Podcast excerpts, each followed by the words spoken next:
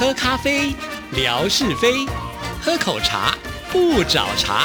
身心放轻松，烦恼自然空。央广即时通，互动更畅通。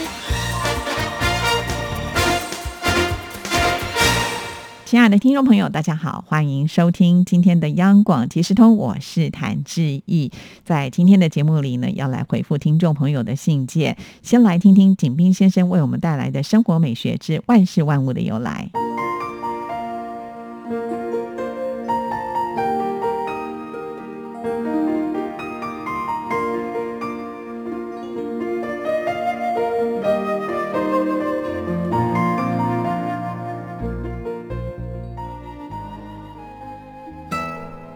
亲爱的朋友，你们好！央广即时通，无限魅力，我们手牵手，轻松前行。刨根问底，探究万事的来龙去脉，追本溯源，了解万物背后的故事，万事万物的由来。欢迎您的收听，我是景斌。今天我们说说闰月。中国旧历农历纪年中，有闰月的一年称为闰月年，简称闰年。一般年份为十二个月，三百五十四或三百五十五天。闰年则为十三个月，三百八十三或三百八十四天。农历作为阴阳历的一种，每月的天数依照月亏而定。一年的时间以十二个月为基准。为了合上地球围绕太阳运行周期及回归年，每隔二到四年增加一个月，增加的这个月为闰月。因此，农历的闰年为十三个月。也就是说，公历两个节气的长度平均是三十点五日。农历每月只有二十九点五日，相差一天，因此每月的中气会比上个月晚一到两天。这样下去，总会有一个月只有节气，没有中气。没有中气的这个月被历法规定为闰月，称作闰某月。亲爱的朋友，万事万物的由来。感谢您的收听，关注支持谭志毅，你的笑容更灿烂，你的心情更美丽。再见。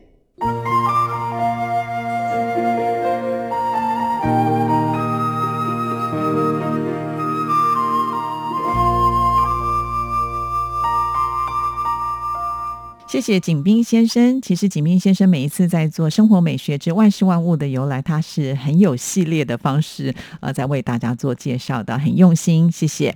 好，那接下来要来回复信件了。要来看的先是美霞哈，我们越南的听众朋友。美霞呢是常常会寄信到我们节目当中，虽然每封信短短的，但是都好及时哦。因此看到他的信的时候，我都觉得很开心。好，我们先来看的这一封呢是九月十六号所写来的。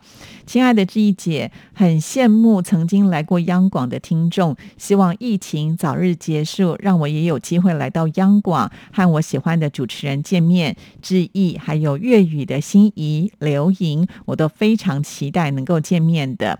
我觉得大家的来信写的都很好，能够表达自己的心声。有的时候我很想说，但是不知道要如何来写，所以每一次的信呢，都是短短几句，感觉很干燥。其实不会哦，美霞不要这么想啊。那我觉得你每次有心要写信给志毅，志毅就已经非常的感动了。当然，呃，如果你还有很多的话想要说的，其实当你听到别人表达的时候，你觉得这句很棒，你也可以把它记录下来啊。那下次呢，把它集结在一起，也就是成为你自己的一个心声了。好啦，我们先来看看这封信啊。其实呢，说到了呃，这个听众朋友来央广哈，确实，志毅自从主持了央广即时通节目之后呢，也熟。不清接待过多少的听众朋友了啊！每一次呢，听众朋友私讯之意说要来台湾，我都是满心期待、很雀跃的心情啊。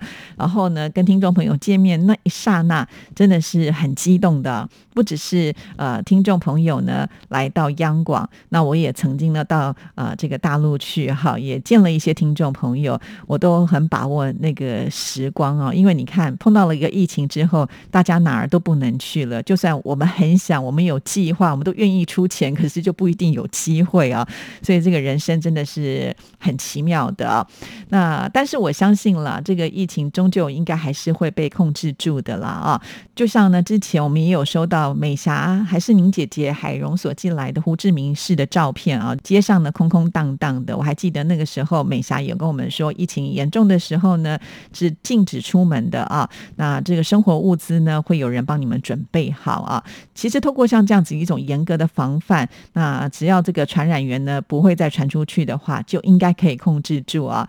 那我记得贴出这个照片的时候呢，天马有我们天马老师呢就在那则的微博下留言，我觉得看了其实还。蛮温馨的，我记得他是写说啊，之前上海也曾经是这样子啊，就街上都没有什么人，但是呢，终究是会过去的啊。的确，我们在台北也是面临到啊，之前尤其在啊五月底六月初的时候，我们那个疫疫情最严峻的时候啊，台北的街头几乎也是没有人呢。最热闹的什么呃新义区啊，还有什么西门町啊，几乎也都是没有人呢。但是呢，就在大家努力的防疫之下呢，呃，这个疫情终究是。会慢慢的趋缓啊，所以呃，我们现在这个街头，尤其是之前这个中秋节的连假，哇，所有的景点都挤满了人潮哈，呃，但是我觉得不管怎么样，还是要小心防疫啦哈，因为我们都知道现在这个病毒呢，它挺厉害的啊，就是不断的在变种当中，那一变种之后呢，它的传染力就更强，所以我们大家呢，出门在外面还是要做好防护哈，这是保护自己、保护别人的一种最好的方式，戴好你的口罩。罩，然后勤洗手啊。那这个做任何事情的时候都要特别的小心，呃，这样子呢，呃，才能够慢慢的恢复到我们正常的生活。其实当疫情呢变得比较严峻的时候，我觉得生活在那个环境当中，心情都会蛮抑郁的啊。所以我很感谢像天马老师，就是很正面阳光的出现的那一句留言呢，就带给大家温暖。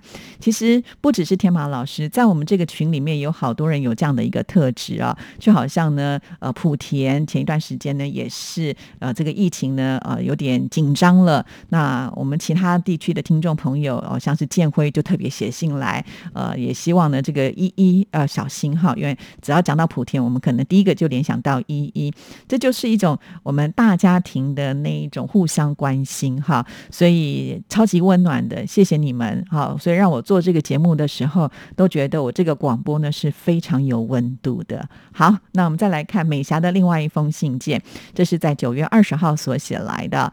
亲爱的志毅姐，您好，今天志毅访问了一位很棒的主持人，可以把自己的声音演出不同的角色，音调变化成另外一个人，要练习成功也不简单，很佩服他的的才华。谢谢志毅姐今天的介绍。